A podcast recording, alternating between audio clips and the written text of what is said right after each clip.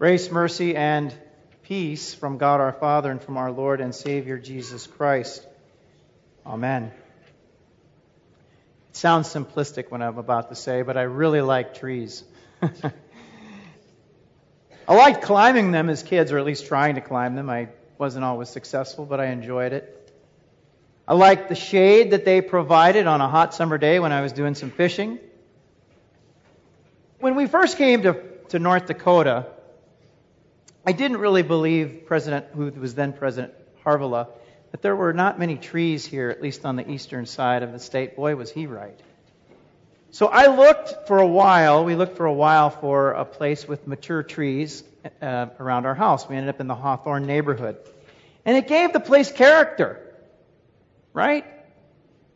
And my dad was a bird hound, loved birds. He would actually have me watch in the backyard. We had a feeder, and he'd have me write down all the different kinds of birds that would come down. And so it's nice to have trees because we had a lot of cardinals and other things that would come and visit. We liked it during the fall when the trees would reflect the beauty and glory of God, right? And then I read somewhere today on the, on the web and this is well put. Trees are the lungs of the earth. Trees are the lungs of the earth, and trees serve as its filters because they capture airborne dust, pollen, carbon dioxide, carbon monoxide, and they produce oxygen. They're the lungs of the earth and its filters. But since the fall into sin, trees aren't always our friends. I know that sounds goofy. There's poisonous trees, right? And then in the fall, you gotta rake them. You gotta trim them. When we get these high winds in North Dakota, my goodness. There's always limbs, big limbs landing on the garage. I'm lucky we never had damage because we had some pretty big limbs falling on the garage. In, oh, I was probably about you guys, about your age, in ninth grade.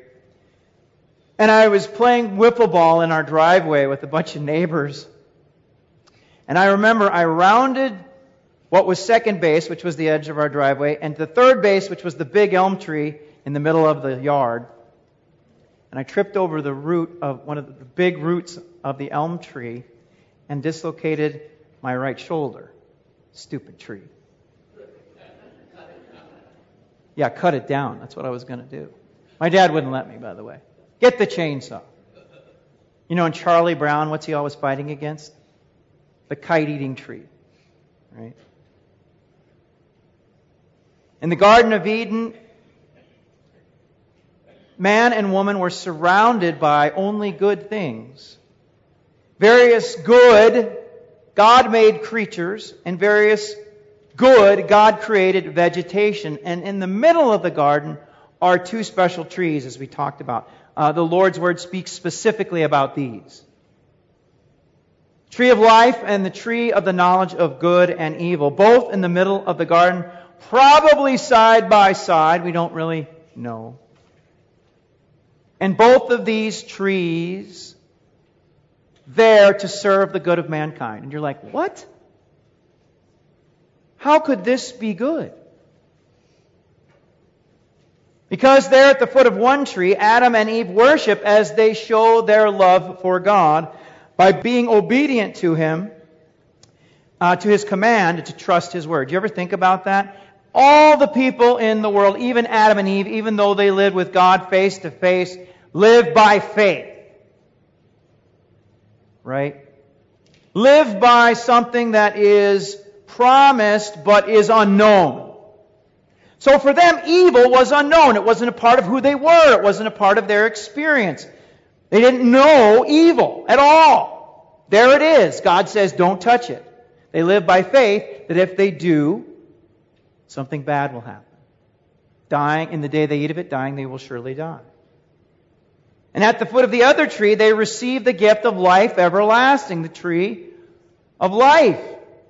Two important trees as man and woman live and walk in the presence of their Lord and God. But you guys know the story. We've been talking about it all Lent. Adam and Eve eat of the tree of the knowledge of good and evil. There's something here that we're not privy to. There's something here we got to find out about, right? And they give in to the whispers of the evil one, that ancient serpent that entices them. You're not going to die, right? We talked about this. God's holding back something from you. Well, God was holding something back from them, but it was evil, it was bad, it was death.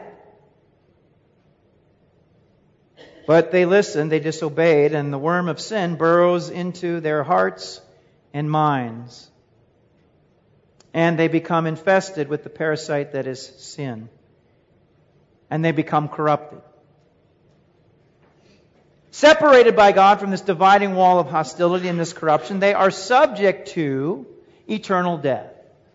That is separation from God. And Adam and Eve cannot stay in the garden and live in this state forever. God does not allow it. He won't. God knows that if they eat of the tree of life as a sinner, that the life bestowed by the fruit will be a fate worse than death. Because they will live forever in that separation from God as sin continues to ravage them in body and soul. So God does the loving thing. It might not appear like that to us, but He casts them out of the garden.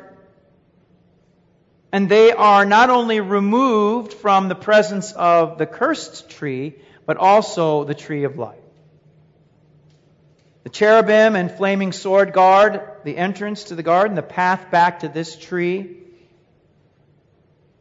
lest man eat from it and live forever in this corrupted state. So there we are. Exiled from the tree of life, from the garden, from life, from God, who is the source of all life. Exile. And it is a curse that is terrible. So now what? Well, that brokenness, that corruption must be overcome. Sin must be dealt with atoned for, washed away, destroyed. But how do we deal with it? We can't. We confess, and rightly so, that we are by nature sinful and unclean. We are by nature a sinner that keeps us from being part of the solution. Sin filled man is the problem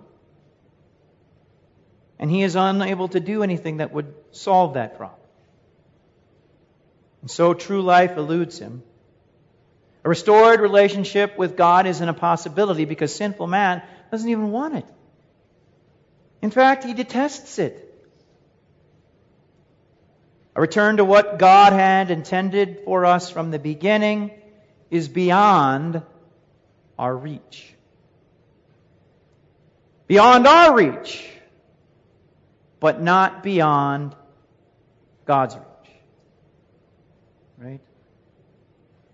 The disciples ask, Who then can be saved? And what is Jesus' response? With man, it is impossible. With God, all things are possible. You've got to put that quote within the context. Salvation is impossible with man, but with God, all things are possible. And that's exactly what happens.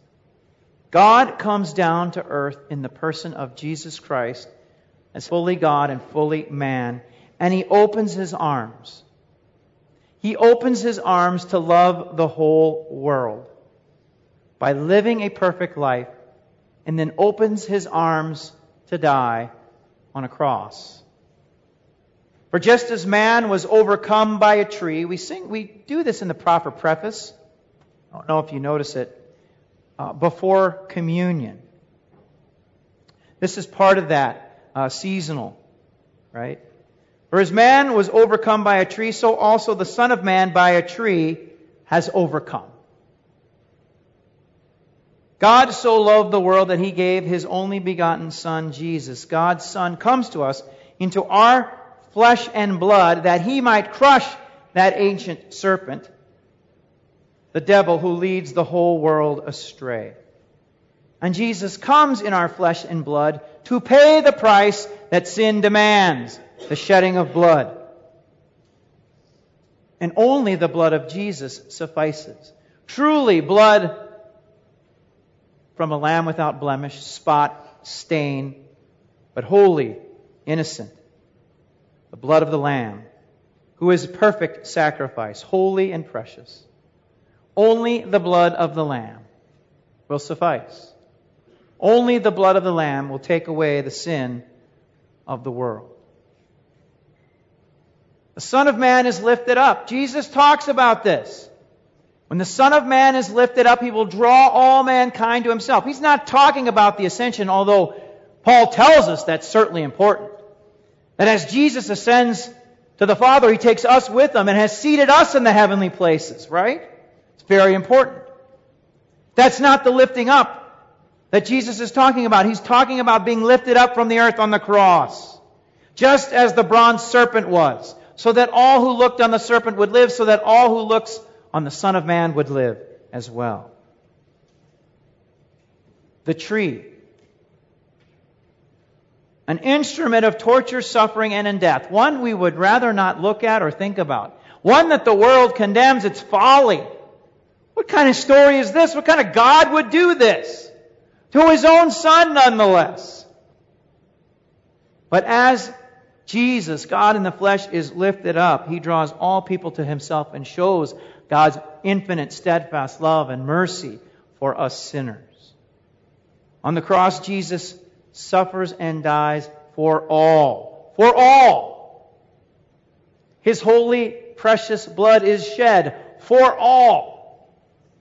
On the cross, Jesus lays down his life for all so that all might be restored, all might be reconciled to God, all might be brought back to Him. A perfect sacrifice brings the salvation and restoration that eludes each of us by our own powers, efforts, works, and restores us as the crown of God's creation, just as God had intended. I know it is hard to comprehend and understand. It's not pretty to look at.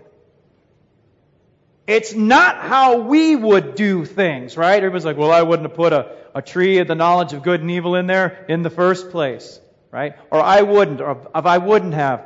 Well, you don't get to make that decision. But it is exactly how God does things and did do things. It's interesting how God has a way of turning things around, turning things on its head. Through his Son, God takes an instrument of death, right, just like he did the waters in Egypt, and brings new life, eternal life to his people. Christ gives us that through his cross and empty tomb. Our exile from the tree of life is over. Christ has taken all your sins to himself, and now you are without blemish, without stain, because he has taken it all. He has drawn you to himself. The cross reunites us with our God as the gifts of forgiveness, life, and salvation are bestowed and granted. And again, God pours out these things through His church through word and sacrament, gifts that bestow the forgiveness of sins and the Holy Spirit. No longer do we wander aimlessly, blindly in search of solution to sin. Now God brings us at the foot of the cross as the source of new life. As we gaze upon the one who became sin for us so that we might become the righteousness of God. Tree to tree. The tree of life to the cross another life giving tree. A journey from, from life to death and death back to life. Do you ever notice how that tree is now at the center of our worship? The cross of our Lord Jesus, there it is right there. We remember the cross of our Lord and what he did there. We remember how he brought life and death. It's the center of everything that we do. It's at the center of our worship as we gather around what God has done for us in Christ. gather around those things that he has commanded, namely baptism, the Lord's Supper, hearing his word, confession and absolution, and the authority given to the church to forgive and retain sins. Yes, that is in John chapter 20. It's commanded. All of these things come to us through the cross of Christ and his empty tomb. It's how we worship. It's why we worship. It is God's gift being poured out from what Christ has done for us. One tree restored us. And it gets better. One day we will behold that reality in all its fullness. The Apostle John describes it this way in the book of Revelation. The angel showed me the river of the water of life, bright as crystal, flowing from the throne of God and of the Lamb, through the middle of the street of the city, in the center. Also on either side of the river, the tree of life with its twelve kinds of fruit, yielding its fruit each month. The leaves of the tree were for the healing of the nations. That tree of life is impossible without the tree of the cross. Tree to tree. Rejoice, Christians. You have been restored through the cross of our Lord Savior Jesus Christ to life everlasting. In the name of the Father, and of the Son, and of the Holy Spirit. Amen.